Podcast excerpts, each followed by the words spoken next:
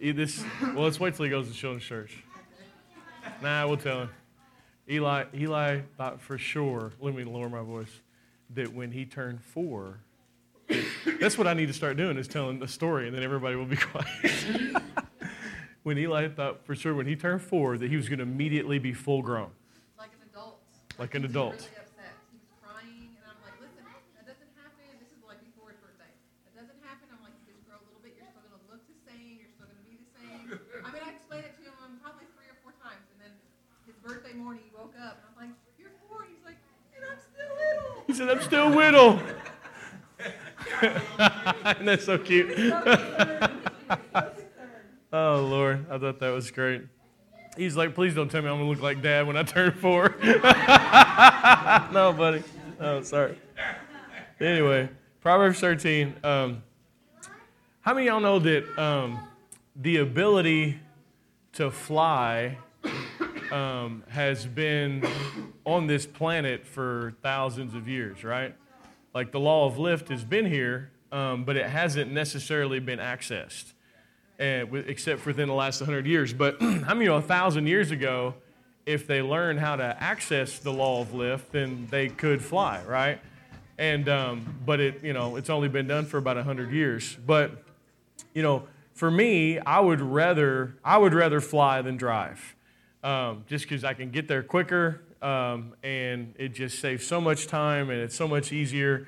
And um, how many know the law of lift is a is a pretty amazing thing that, that you can take this massive plane. You know, how many know some of these planes? I mean, they're they're just the size of football fields. I mean, they're just huge. You know, but if with the law of lift, you know, with enough thrust, the right attitude, and uh, the right aerodynamic shape of the plane, how many know they can access that law, and as a result of that, that they can overcome gravity, right? And gravity no longer has um, hold on them any longer. And um, you know, I, and how many know once you actually get into flight, everything's smooth. Um, there's there's not you know it's just it's a smooth ride. There's no friction. You can go faster. Everything's easier. Everything's better. And um, you know, for me, I really feel like grace grace a lot of times reminds me of the law of lift because how many know when you're in the grace of God, there's a smoothness to everything. There's a smoothness and there's an ease. Now, how many know in order to access that grace, it requires faith, right? You have to, you have to believe in order to access it. But when you're operating in grace, uh, there's a joy that's in your heart, there's a rest that's in your heart, there's a peace that's in your life. Um, there's just an absence of internal friction and turmoil. How many know just how you can be in grace, and how many know there can be craziness all around you? But how many know that it's not inside of you, right? and so, um, and we have a way, we've been invited to live in this grace in our daily lives. You know, I don't want a gospel that just looks good on Sunday morning. I want a gospel that works in my car on the way to the church. I want a gospel that works sitting at home in my house or in Walmart or wherever. I want it to affect my life. I want it to be practical, you know. I don't want to just be good at Bible trivia or just have knowledge. I want it to be impacting me. And we have the ability to live in this place of grace to where, you know, and if you look at the root of what the word grace is, it really it comes from the word karo, which means joy. How many know that and, and that word for joy is like a calm delight? You know, during worship, I had that kind of delight hit my heart. You know, I just felt like laughing and I just felt, how many know when you're at rest and you know that God's on your team and you know you're going to win, there's a joy. There's not only like a peace, but there's like this sense of joy. Like there's this ultimate victory that comes in. And um, when we're, we're in that place of grace, there's a sense of rest, there's a sense of joy. And how many know there's grace for every single aspect of our lives, right? How many know there's grace to be a father, there's grace to be a mother, there's grace to be a brother, there's grace to be a sister, there's grace um, for everything. And when you're in that grace, you're above the weak and beggarly elements of this life, and you're living above a lot of the frictions and the stuff that are in this world internally, not externally. How many know grace hasn't blanketed the planet to where all the planet is living in days of heaven on earth, right? How many know while the storm was raging, how many know Jesus had peace? When Jesus was in the boat, Jesus, you never see Jesus get out of peace until the Garden of Gethsemane where he is uh, doing a substitutionary work for, in his soul, in his mind. But all the time, Jesus had peace. It didn't matter if the Roman soldiers were coming, it didn't matter if people around him were betraying him, um, it didn't matter if people were dying. You know, Jesus knew he had the ability to raise them from the dead. You never see Jesus rushed or hurried or anxious. He's living in, a, in almost a different world as he walked the earth, right? And uh, how many know we've been invited to enjoy that same righteousness and that same grace and that same peace that he has, right? How many know the world needs to see people that are different? How many know they need to see Christians that are different? One of our biggest challenges as believers is we, we have to, to overcome all of the things that are already in people's minds concerning us. How many know you do, you do a lot of evangelism just by not judging people in terms of like condemning people and stuff like that? I mean, like when people get around me and I'm around, you know, how many know if you're if you're operating in grace, you're not going to carry an attitude that you're better than anybody else. Can you get an amen? I mean, there's nobody in this room any better than anybody else. We all need Jesus. And when grace is in, in, on someone's heart, they don't carry themselves as though they're better than somebody else. And they also don't carry an atmosphere of control. I mean, you know, when grace is present, you're going to trust God with people. Can I get an amen? And they're also not going to carry a sense of condemnation uh, towards other people. And that's one of the reasons that sinners were attracted to Jesus. Jesus carried a gracious atmosphere, and so sinners came to him. Now, the self righteous hated him, but the sinners were drawn to him.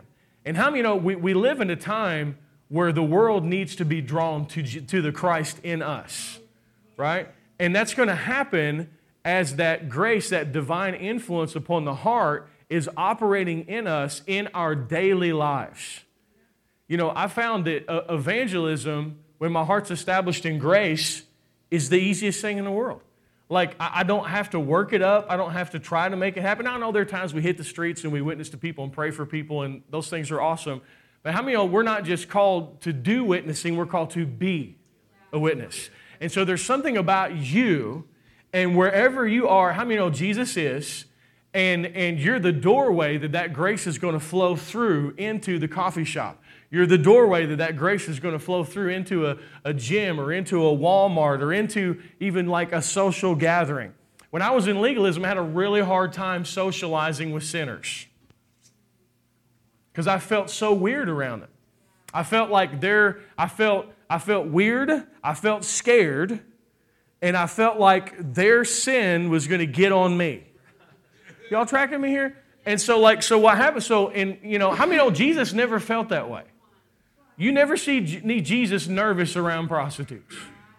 You never see Jesus nervous around publicans.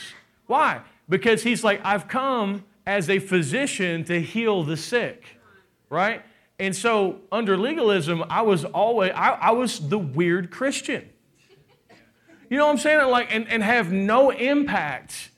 I'm just, really what ends up happening is I just get segregated and put in the back corner and labeled. This is the weird Christian dude that's going to judge everybody. Right? And why and, and, and it wasn't it, certainly it was the people around me and the you know what they thought I was and all that. But how many know it was more what was happening inside of myself? Because I wasn't see how many know under legalism you don't know how to operate out of your heart. Because you're always performing. How many know if you're performing, you can't be yourself? If I'm performing for God, I will perform for you and I won't actually be me at all. I'll be me behind a mask, hiding behind my performance, never feeling like I'm good enough, and living in this heavy yoke of legalism to where everything I do, there's not a flow, there's not comfort. It's a constant state of this awkward, jerky, heavy motion. And the sinners from afar look at that and they're like, I don't want that. And we're like, we don't want it either, but we don't know how to stop. and we just want to go to heaven. So whatever we got to do to get there, right? But then as you start to get a hold grace, it's like that yoke starts to come off of you. And that easy, everybody say easy.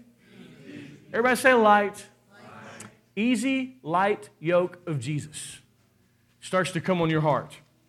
And what a yoke does is it does control you But how many know Jesus doesn't control you from the standpoint of forcing you and making you and obligating you? Jesus actually woos you to where you fall in love with him and you want to serve him. You want to be with him. You want to be around him. Can I get an amen? That's what he does. You know, how many know no one had a greater revelation on the fact that he was a son than the Apostle Paul? The Apostle Paul knew he was the Son of God. He knew it, he knew it, he knew it. But he lovingly refers to himself as a servant. Why? Because the, the love, how many know Paul was in love with Jesus? How many know Paul's, re- he was ready to die for Jesus? He was excited about dying for Jesus. Why? And he wasn't, how many know Paul also wasn't under legalism? What happened? I mean, once he got the revelation of, of the gospel, how many know that the yoke, that easy light yoke of Jesus, had come on his heart so strong that he was ready to serve Jesus and lay down his life from the inside out? Anybody ever dealt with a child that was obedient, not because they wanted to, but because they were made to? How many know that's not fun for the parent and it's not fun for the child? But in the grace of God, there's this place where your want tos are going to align with God's want tos. Can I get an amen? Your desire is going to align with God's desire. And you will start to live out of your heart. And so then, so now when I'm in a room full of people that might not be saved or serving God or whatever, I don't have to be afraid that what's on them is going to get on me. Because what's inside of me is actually stronger than what's on them. Can I get an amen? I'm not nervous. How many of Jesus wasn't nervous around leprosy? Can I get an amen? He, leprosy was nervous around him. How many know leprosy is a typology of what sin is? So now, as I start to understand the grace of God operate out of my heart, and I love it because it's so much freedom. See, I'm the same person here that I am right there, or I am on the couch, or I am in Walmart or the gym. I'm not a different person anywhere I go anymore. I'm the same dude. And I love it because I don't have to pretend for anybody or anything because I'm not under a performance. I'm living out of my heart. How many know I don't need, I mean, you don't need anyone's approval when God approves you. You don't need anyone's love when God loves you. You don't need, you're not a needy person anymore. I'm satisfied. Can I get an amen? And so now it's like, I can live out of my heart. And you know, it feels so good to just live out of your heart. And so now, whether you put me in a church service or you put me in a fellowship filled with sinners, I'm the same person. And you know what that you know what happens? That grace and that ease and that beauty of Christ, listen to me, is attractive to a lost and dying world. It's attractive to them. Because when they see somebody operating in joy, in peace, in kindness, in gentleness, in meekness, in humility, they want that. And, and because how many know, and what that is, is it's Jesus. It's not necessarily a church or it's not necessarily, it's Jesus Christ. Amen? And so as we begin to live out of our hearts, we become clothed with grace. People start to see Jesus in us, and we, we will be a witness wherever we're at, right? And then what happens is people start to become attracted to the Christ in you, and how many know that opens the door for ministry? I can't tell you how many times I will develop a relationship with somebody just over the course of time, whether it be at a coffee shop or at a gym or whatever, and then the time comes when God's like, okay, now it's time to pray for them. What's happened? They've had all this time to see my fruit. They've had all this time to see who I am, and now it's time to introduce them to the Christ. But if I go in there trying to shove Jesus down their throat before they know anything, any, they, before they've observed me at all, I mean, it immediately turns them off because they're thinking of legalism right? How many know the proof is in the pudding? How many know the seed is sown in the fruit? How do you, what's the best way to sow seed? God knows. Put it in fruit. Because everything wants fruit, right? I mean, all animals come for the fruit. How many none of them want the seed? They come for the fruit. They eat the fruit, they plant the seed, right? How many know everybody wants to be happy? Everybody wants peace. Everybody wants to be wants joy. Everybody wants all these things. How many know we have these things in Christ? When we are in that law of lift, when we're in that freedom of God's grace, can you get an amen? Then that, that fruit is just rolling off of your life, right? Now, listen, I'm not always there. I'm not. Like, I have moments where I'm there. I have moments when I'm operating the law of lift and I'm like, woo, I'm flying, me and Jesus. And then I have moments where I'm like, go, go, go, go, go, go, go, go, go, go, go, go. Don't I know? Don't we all have those moments? And here's the thing you know what? Whether you are soaring with the eagles or rolling with the punches, God still loves you. Can you get an amen? He's still on your team. He's still on your side. How many know God will fix your mistakes? When you run your mouth and say dumb stuff, can I get an oh me, right? Praise God. But we're invited into this grace, and I do believe that we can learn how to operate in it and stay in it so that we can soar and not roll. Amen? And see, how many know you'll soar again quicker if you know the rolling doesn't pull you out of the favor of God and out of the love of God and out of the grace of God? You're not free until you're free to fail. When you're free to fail, then you're free. Can I get an amen? You don't have the ability to fail your way out of the grace of God. Amen. That's actually not what failure is not what frustrates grace. And so, I, so I just want to do a very fast review here, real quick. And I'm just going to read a couple things and bring us all on the same page because this is part two. It says, you know, Romans 5:17, they which receive the abundance of grace and the gift of righteousness will reign in life. How many know we want to reign? We want to soar. We want to overcome. How many of you are going to have things to overcome? What's going to help you to overcome God's grace? God's grace is unmerited favor. That means you don't earn it and you can't deserve it, right? Can I get an amen?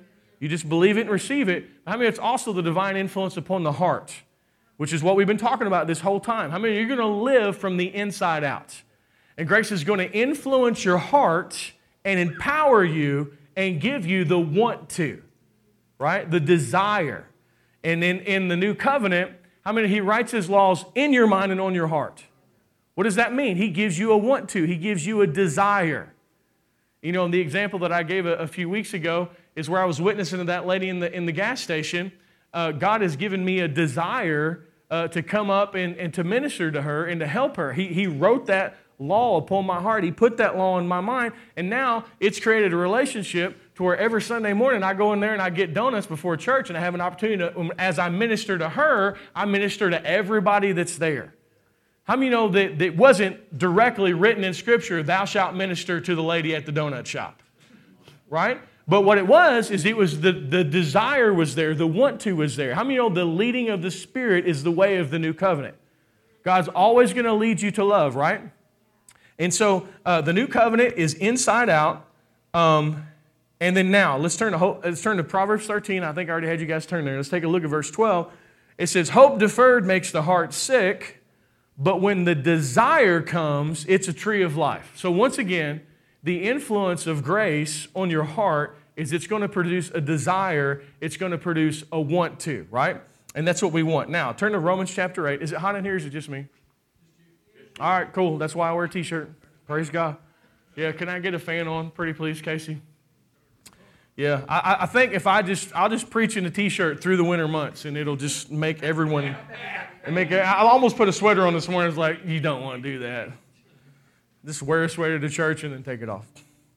But Romans chapter 8 and verse 1, it says, there, There's therefore now no condemnation to those which are in Christ Jesus. For the law of the Spirit of life in Christ Jesus has made me free from the law of sin and death. And so this is, this is that the law of the Spirit of life in Christ Jesus. The law of the Spirit of life in Christ Jesus. The law of the Spirit of life in Christ Jesus. How many know that when you're under grace and you're being led by the Spirit, how many know you're going to supersede the requirements of the law? Now, it's not your goal. Your goal is not performance, your goal is relationship. But out of a place of relationship, how many know the law tells you not to steal, but the law can't make you want to give? How many know the law tells you not to commit adultery, but how many know the law can't make you want to love your spouse? How many know the law tells you not to take the Lord's name in vain, but it can't make you want to worship God. And so the law um, is the low bar because the law did not have the ability to touch a man's heart.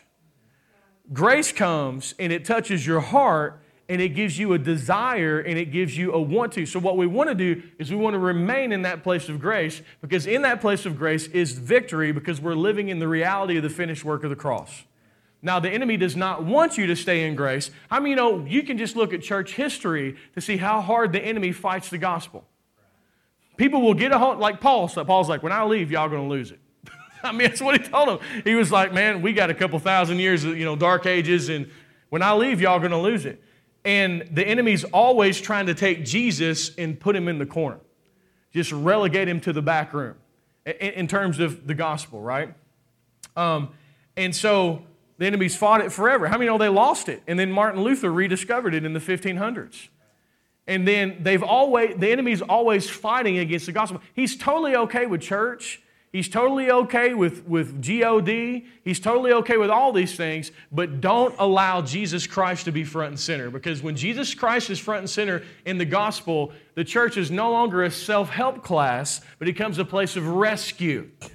I mean, the God, I don't have good advice for you. I have good news for you today. You have a God that loves you. He's going to rescue you, right? It's a supernatural rescue. It's not a ladder you climb where you try harder and do more. It's a rescue, right? And so, because when you step out of grace and back into legalism, you know who's going to kick your butt? The devil is. Because you lose sight of the victory of the cross. And most of the time, what happens is when you get back under legalism, you know what your focus is? You. You become your focus. Either the good things that you do or the bad things that you do. How many know Christianity is not about being focused on ourselves? When we're under grace, our focus is Jesus, right? And, that, and what we have to do is we have to get skilled at learning how to maintain that focus on Him and not ourselves. Because how many know if you can keep your eyes on Jesus, you'll be transformed? How many know you keep your eyes on Jesus, you'll walk on water? How many know you keep your eyes on Jesus, you're not scared? You're not worried. You know, if Jesus Christ was standing next to you in your greatest battle, and you could feel him just put his hand on your shoulder. How many know I don't care if you're facing 10 tornadoes, you're not going to be scared because you know the Lord is with you. Well, the gospel is a revelation that his hand is on your shoulder, he's in here. He's right inside. He's one. You are one with Christ. Can I get an amen? And when you understand and believe that you are the righteousness of God in Christ Jesus, then if you look at 10 tornadoes, you know that God is with you even if you rolled on the ground all the way till the 10 tornadoes came. Are y'all tracking me here? You don't, you don't forfeit the favor of God with your mistakes. You don't forfeit the grace of God with your mistakes. Can I get an amen? The enemy does not want the church getting a hold of that. Because if we, if we don't get a hold of that and then we go back to being the weak link in the covenant, and we go back to why God found fault with that covenant to, to release a different covenant. because if there is a weak link in the covenant, then it can be broken. The weak link was our obedience in the Old Testament. Can I get an amen? In the Old Covenant. How many know that's been removed? The covenant is between God and Jesus. He placed you in Christ. How many know Jesus' obedience is perfect? And so that means that you get for eternity everything Jesus deserves. It never stops, right? But our challenge is that we get our eyes off of Jesus and we get our eyes onto ourselves. We think, well, I don't deserve this. Well, I don't, I don't, I don't. You have forfeited your identity at the cross. It is not the sum total of your good and bad deeds. You have become a new creation in Christ. In the eyes of God, you have never sinned. You're a new creation, right? Amen. Right. Amen. See, we have to get a hold of this so much that we, it just becomes like second nature to us if you allow that terminology. It's just the backdrop of our minds. Wake up in the morning, I'm the righteousness of God. I'm going to get everything that Jesus deserves today. Okay, get an amen? Now, and, and notice that it's not going to make you prideful because how many know you didn't do anything to deserve it? How many know there's not anybody in this room today that's more deserving of healing than somebody else? there's not anybody in this room today that's more deserving of the anointing than anyone else. There's not anyone in this room that's more deserving, right? Can I get an amen? Because Jesus Christ is the one who's qualified you. How many know all the promises in Him are yes and amen? The enemy is always trying to take the, the, the, the, the microscope off of Jesus and put it onto ourselves. And we don't want that. We don't want our eyes on ourselves. We want our eyes on Him. Amen? Now turn to Galatians chapter 5, please. And we want to remain and to stay in this place of grace. Enemies always trying to pull you out of grace. We're going to see what pulls you out of grace right now. Sin does not pull you out of grace. Where sin abounds, grace does much more abound. I'm not saying go sin. Notice I didn't say that, right? Don't go sin. You go sin, you're going to get bad results, right? It, it, just, it's not going to be good. You don't want sin kills, right? But sin does not stop grace. Every time sin happens, grace is stronger than that sin. Every time you fall, God's right there to lift you right back up. Can you get an amen? Back to remind you who you are. And we've missed it in the church and that we thought that sin was stronger than grace. If you think sin is stronger than grace, then the cross was not a success. And God can't save people. Okay? But but grace is a lot stronger than sin. Okay? In fact, you know, if you take a spoon, right? Pretend like that spoon is sin. You dip that spoon into the Pacific Ocean. How many know the ocean will overwhelm the spoon? Right? How many know that God's grace is even greater than that analogy? It is. Like it's like you think of the biggest thing you can think of. Our sun. How big is our sun, right? Take a spoon and stick it in our sun. How many know God's grace is bigger than our sun? How many know God's grace is bigger than a thousand suns? A thousand black holes, supernovas. How many know God's grace has overwhelmed the enemy?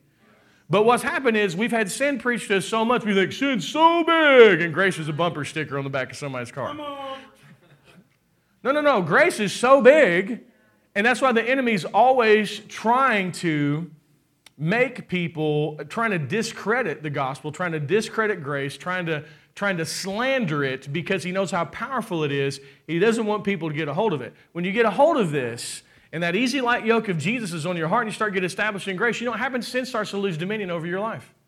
You stop sinning. Like sin loses control. It, it, it, a freedom comes into your life. It's amazing. How many know God said it was going to work, right? It actually works. Um, and so let's take a look at how you, how you actually fall out of grace. And, and what I want you to understand, this is really important too. You can have a head knowledge of everything that I'm saying, but it doesn't mean you're in grace. Now, you're in grace in the sense that you're no longer under the law, but you're under grace. But how many know we can go back to legalism in our hearts? We can go back to legalism in our minds. And one of the greatest tricks of the enemy is to you have a head knowledge of something, but not actually being enjoying it in your life. Oh, I can answer that correctly on the test. I know that, I know that, I know that. But are you experiencing it?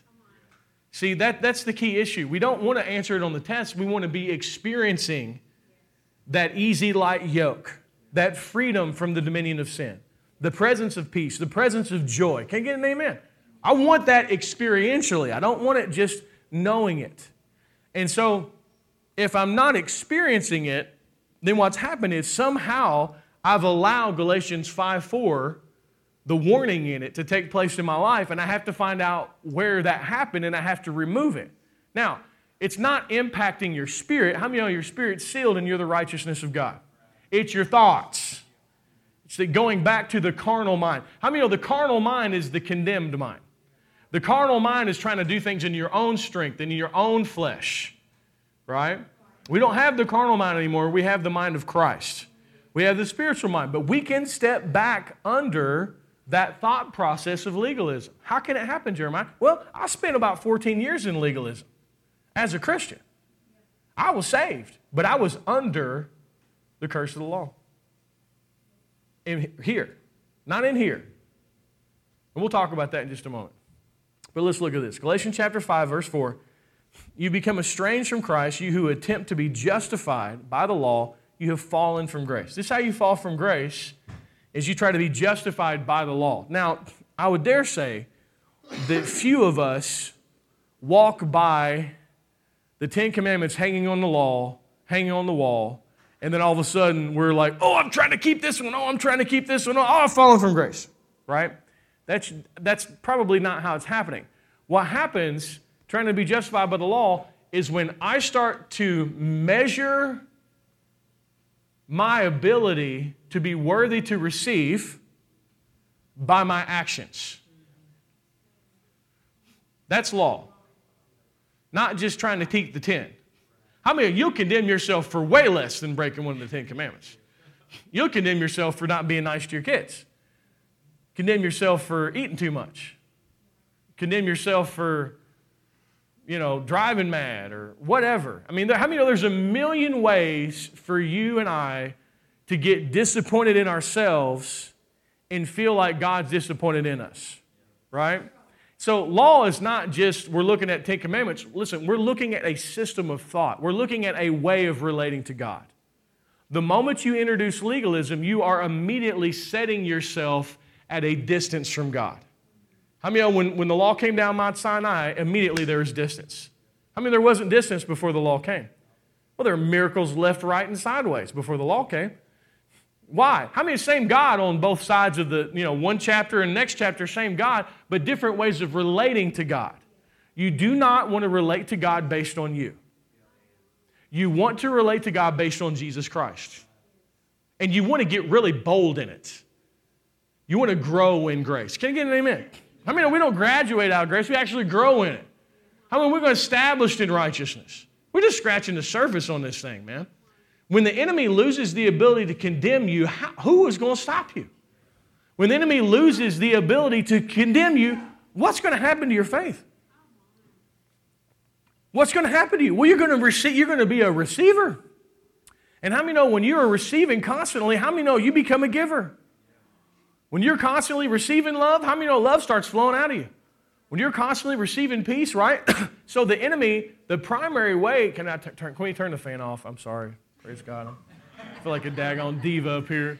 I have a tickle in my throat. I'm too hot. Sorry. Thank you. my water's not room temperature. Where are my green M&Ms? Sorry.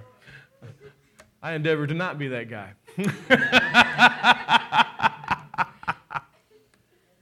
But I was getting a tickle in my throat. Praise God. Anyway, um, what happens when the enemy can't condemn you? What happens?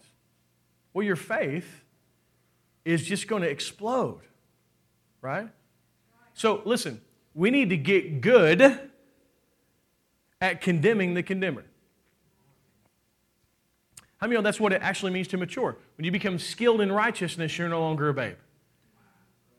I mean, we got to grow up in this thing. We got to grow up in this thing, right? We don't want to just feed on milk. How many will feed on meat? Meat is the righteousness of God. It's the message of the gospel, right? And so we need to get good at it. We need to get skilled at it. We need to stop allowing the enemy to cause us from, to, from falling from grace. How does he do that?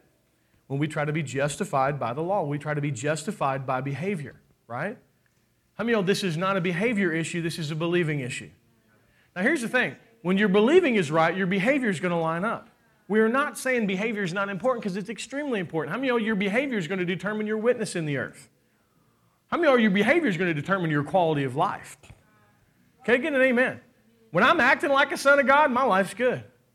When I'm, when I'm over in the carnal mind and I'm, you know, just, you know, rolling, you know, not flying, rolling, I mean, my life's not good? I mean, it's a fact. I mean, your behavior is going to impact your life. But, but that you can't focus on your behavior and get where you're going. You've got to focus on your Savior. You focus on Jesus and your behavior will get cleaned up, right? Teaching my 16 year old how to drive right now. I don't tell him, I don't constantly tell him, stay out of the ditch, stay out of the ditch, stay out of the ditch. What's your lesson today? Stay out of the ditch. What's your lesson tomorrow? Stay out of the ditch. I mean, you're going to be so ditch conscious when he's driving, he going to drive in the ditch. I don't ever talk to him about the ditch. Now, I mean, every once in a while I'll be like, you need to get over a little bit. But most of my instruction is forward. Can I get an amen? Very simple. and, and so our attention and our focus is on the Lord and then our behavior will follow suit, Can, right? When I know who I am, I'm going to act the part.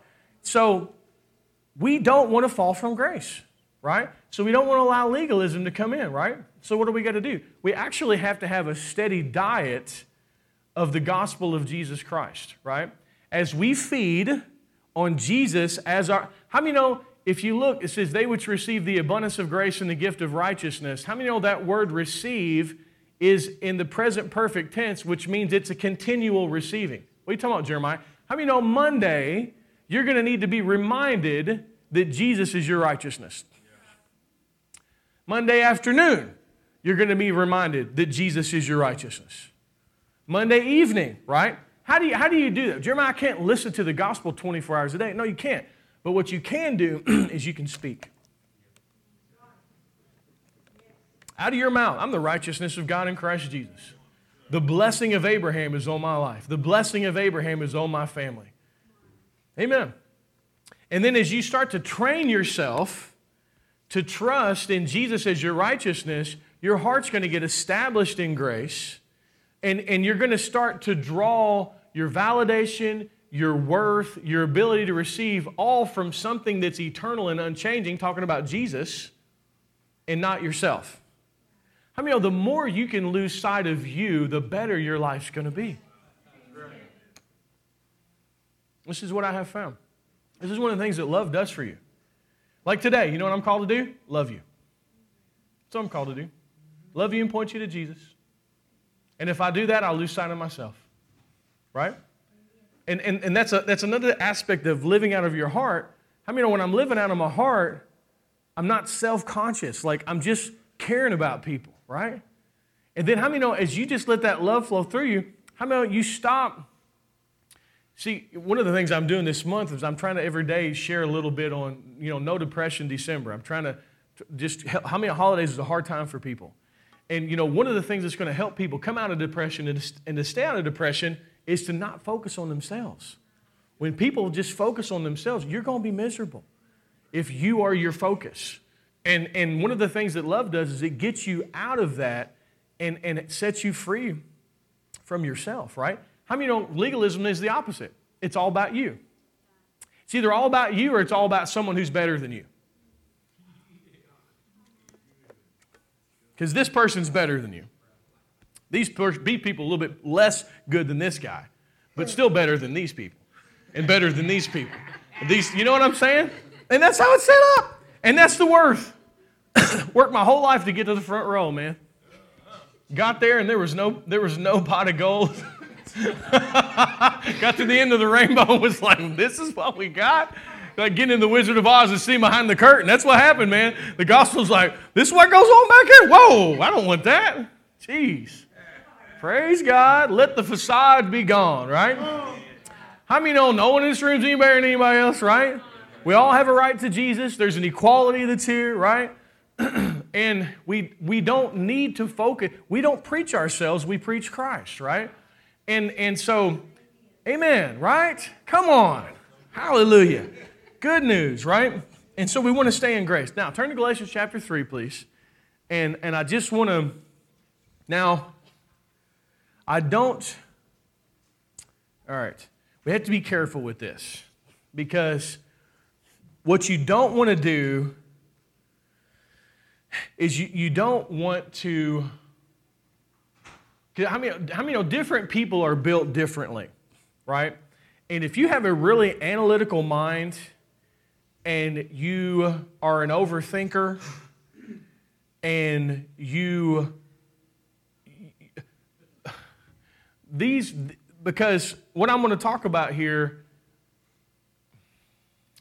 let me think here. How am I going to say this? I just want to try to help. When I'm talking about being under grace, I'm talking about there's a flow. There's a, how many of the leading of spirits a flow? Wow, I love it too, man. You be right there in the flow. Time to correct your child. Time to not correct your child. Time to, time to, time to say that. Time not to say that. It's all, how many of it's all right here? That leading of spirit, man, everything. How many of you have the anointing from the Holy One and you know all things? Gosh, I love that, man. And when I'm in that place of grace, there's a sensitivity and there's just a knowing and there's a flow, right? How many know it's simple and easy? Now, how many know you don't want to overcomplicate the process of being led by the Spirit? Right? You want to, it, it, it's a rest, it's a, it's a relaxing, it's not an, it's not a, you know, I have uh, two little, I have a, a little niece and a little nephew, two very different personalities, and they always give, they're the greatest example of this. They were trying to float one day in the pool. One of them's type A, high strung. One of them's type B, laid back. Laid back kid, float like this. No problem. Why? Because the laid back one is allowing the water to carry them. The type A kid was trying so hard to float that he never could. you know what I'm saying? Just trying to float, just trying to float, I'm just gonna float it. the other one's just like la da da. Now, I don't think we got to be relegated to type A or type B. I do think there's a middle ground. How many know type A people can learn from type B people? How many know type B people can learn from type A people? And there can be a balance, right? I've learned from my wife, my wife learns from me. I mean, how many know we can complement each other's strengths and weaknesses, right?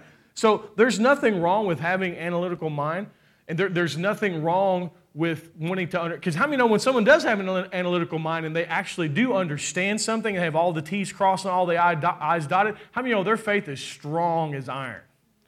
Right? As opposed to the person that just trusts easily and more naturally and doesn't have to have everything figured out in order to trust, right? So, how many know we need both in this world? But what I'm saying is, don't get too introspective about what I'm about to show you to where you freak out. Let's just read it. It says, Galatians chapter 3 and verse 10 For as many as are of the works of the law are under the curse, for it is written, Curse is everyone who does not continue in all things which are written in the book of the law. But that no one is justified by the law in the sight of God is evident. The just shall live by faith. Yet the law is not of faith, but the man who does them shall live by them. Christ has redeemed us from the curse of the law, having become a curse for us, for it is written, Cursed is everyone who hangs on a tree. Now, here's the thing. If you've received Jesus as Lord and Savior, how many know there's no curse for you? Can you get an amen? I mean, you're, you're under the blessing, right? But how many know that we can go back to and be of the works of the law here? and not experience grace here. You ever had a time in your life when you weren't flowing in the grace of God?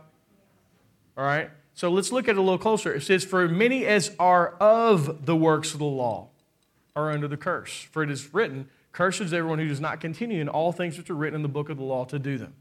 What are you talking about, Jeremiah? Here's the thing. If I go back to trying to deserve, earn, and justify myself and be accepted by God based upon my actions, I've left grace and I've went back to Mount Sinai. But God's not at Mount Sinai. How many know He's at Mount Zion? right? Now, it's not going to touch your spirit. Can I get in there? How many of your spirit's righteous? No curse going to come on you, right? But how many know in my mindset, I can take the easy light yoke of Jesus off, and I can go back to this heavy yoke of legalism where I'm not experiencing grace. Y'all tracking me here? Okay? So, uh, so what, I, what I don't want to do is get you in this place where you're wigged out. I'm, am I under the curse? Am I under the curse? No, no, please don't do that. Okay? You can't curse what God's blessed. You're the righteousness of God. You are blessed. Can I get an amen? But in the in our how many know we can be spiritually minded and we can be carnally minded? The carnal mind is an endeavor to justify itself. In the carnal mind, there is the presence of condemnation. And the, and the condemnation is not real because it's not coming from God, because God doesn't condemn his kids. but how many know unbelief will create the mirage of condemnation? The real issue is unbelief. Always comes back, it's always a believing issue, right? when I, am, when I go back to legalism and trying to just, for example, let's say, let me think of an example. Praise God. Let's say, um, I don't know, let's say I get mad in traffic, right? Say I get mad in traffic. Now, get mad in traffic, ah, mad. So now here comes condemnation. Now, what's, what, is, what is the condemnation saying? It's saying, you're not blessed now. Any, any any type of sin or mistake or failure. Here comes condemnation. You're not blessed. God's not for you. You're, you're, you, you, you, you, you, you, you, you, you. Now, if I get, go back, now here's the reality. How I many, I'm the righteousness of God, and I deserve everything that Jesus deserves. But if in my mind, I go back to thinking that I have to justify myself, now, how many know when I'm under that condemnation, I can go try to do a good deed? But if I'm trying to do a good deed out of a place of justifying myself, I mean, it's a dead work. It's not godly. In fact, you know what it's going to do? It's going to drive me deeper under condemnation. it's going to drive me deeper back into being of the works of the law. I mean, there are all kinds of people under tremendous condemnation doing all kinds of stuff for the kingdom knocking doors and handing out tracts and giving, giving, giving, praying, praying, praying, to church attendance, church attendance. but the entire thing is not out of their heart, not out of a place of faith. It's all dead works because they're trying to do what Jesus did on the cross for themselves. But they don't realize it, right? And you know what happens to those people? They're miserable. They're burnt out. They got no joy. They got no peace. But you know what? They will fake it till they make it. I am so blessed. I am so happy. Dun, dun, dun. I am blessed Christian man. More blessed than you. Right? Amen. And how many know what they are is they're a scared child holding a mask, feeling totally condemned, and so they're competing. And so in their competition, they're either burning themselves out with their good deeds that aren't really good deeds, they're dead works, or they have a pointed finger accusing everybody else of their sin to make them feel better. Well, look at you. You're doing this and this and this and this and this and this and this. How many know it's easy to hide behind a pointed finger? Right? So we can go back to and being back under the works of the law and not even realize that it's happening, but then we're not experiencing that grace and that easy like yoke of Jesus because there's not a want to that's arising out of our heart. So y'all tracking me here? Now, here's the beauty of it. It can be changed in a moment. One second. All it is is just a mindset. See, you don't have to listen to 35 sermons to feel qualified to change the mindset. All it takes is click. Jesus is my righteousness. See, that's why the gospel is the power of God unto salvation. Because when you are actively believing that you're the righteousness of God and you're receiving that grace, how many you know salvation's happening in your life? Transformation is happening in your life. I can remember, I can remember very clearly, spent 14 years in legalism, heard the gospel again, and I can remember when it clicked back over to grace as I was reading this book. I was reading this book, and it was just like the best daggone news I'd ever heard in my life. Just talking about Jesus. And it was like, and all of a sudden, you know how I know it clicked over? Because my heart was immediately filled with rest and peace and joy. I was like, oh, wait, it's not about me.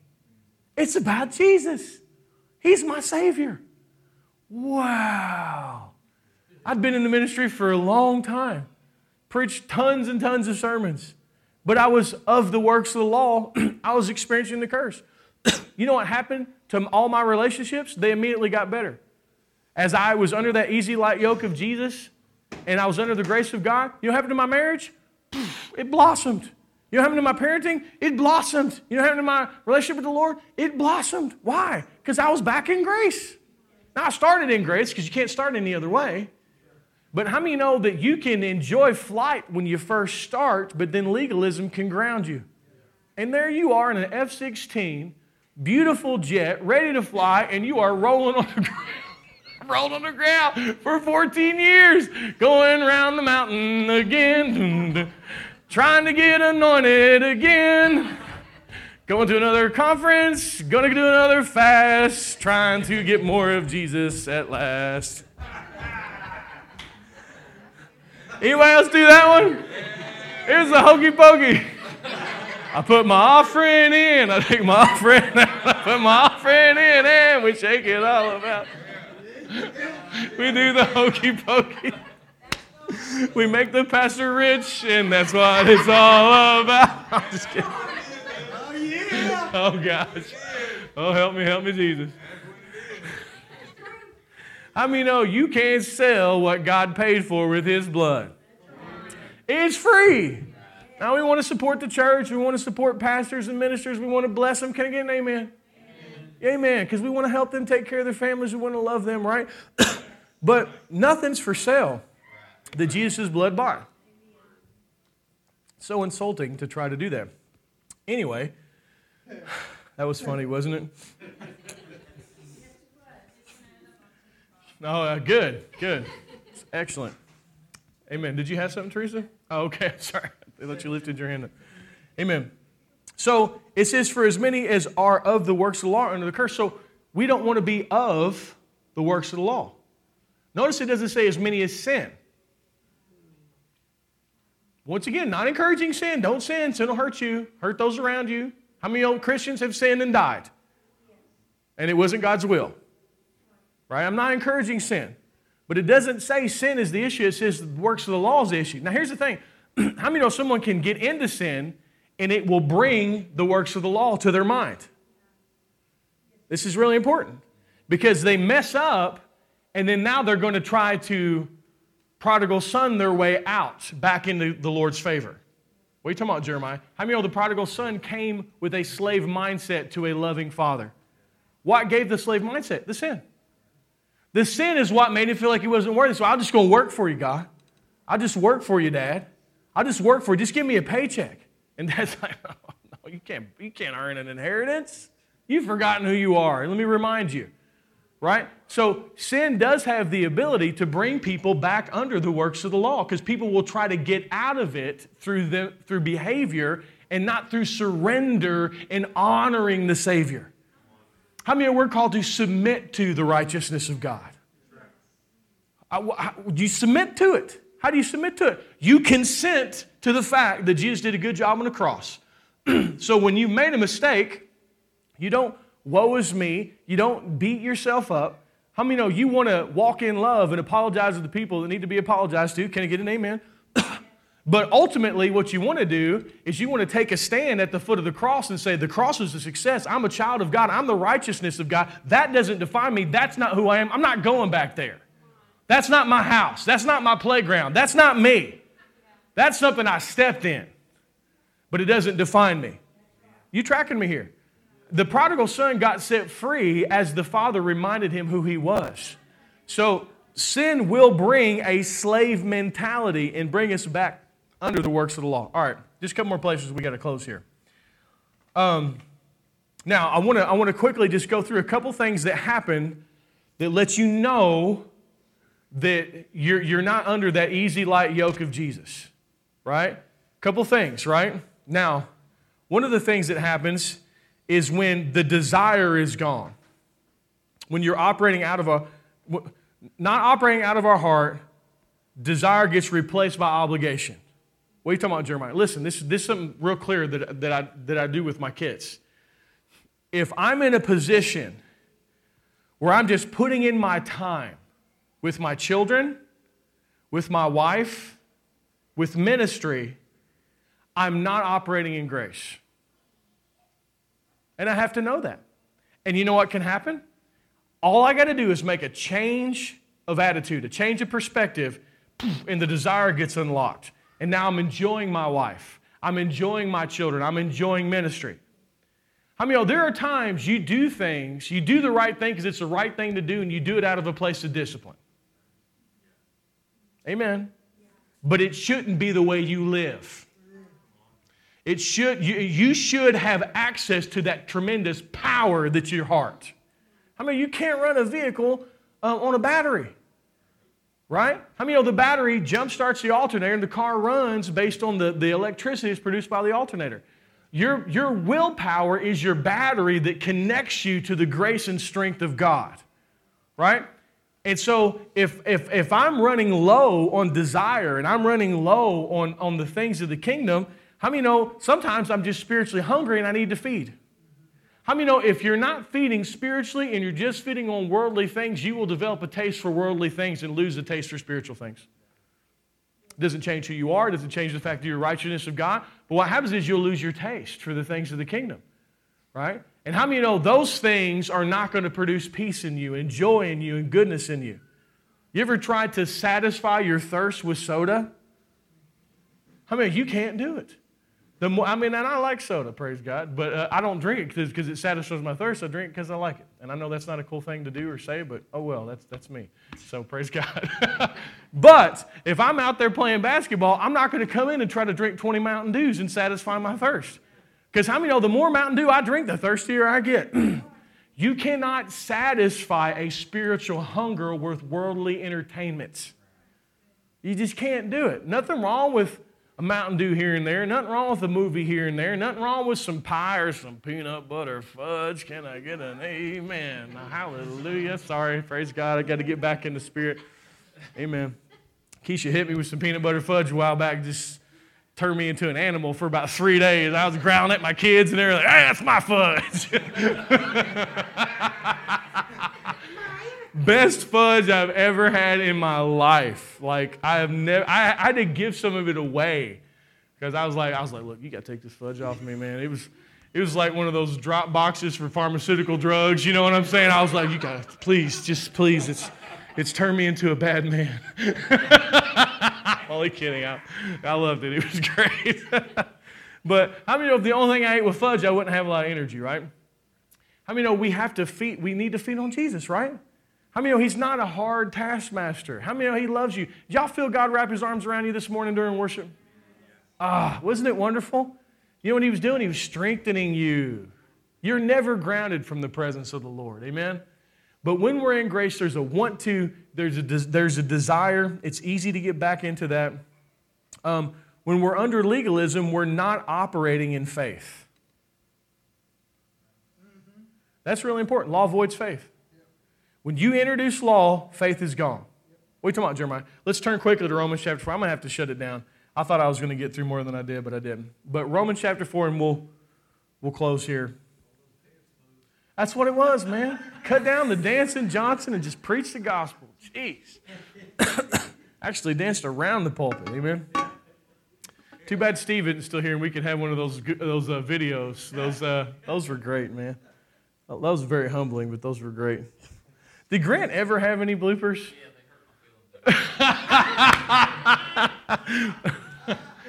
oh, like Grant's so flawless, he probably never messed up. But did he have like a couple bloopers, maybe? Uh huh.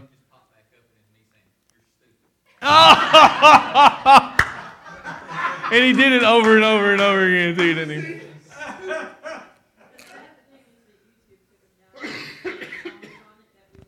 Oh, yeah. Steve, if you're watching this, we'd love a good blooper video. You know what I'm saying? Yeah. Amen. Those, those were great. Romans 4:13 and we'll close right here. It says for the promise that he would be heir of the world was not to Abraham or to his seed through the law but through the righteousness of faith for if those who are of the law are heirs faith is made void and the promise made of no effect.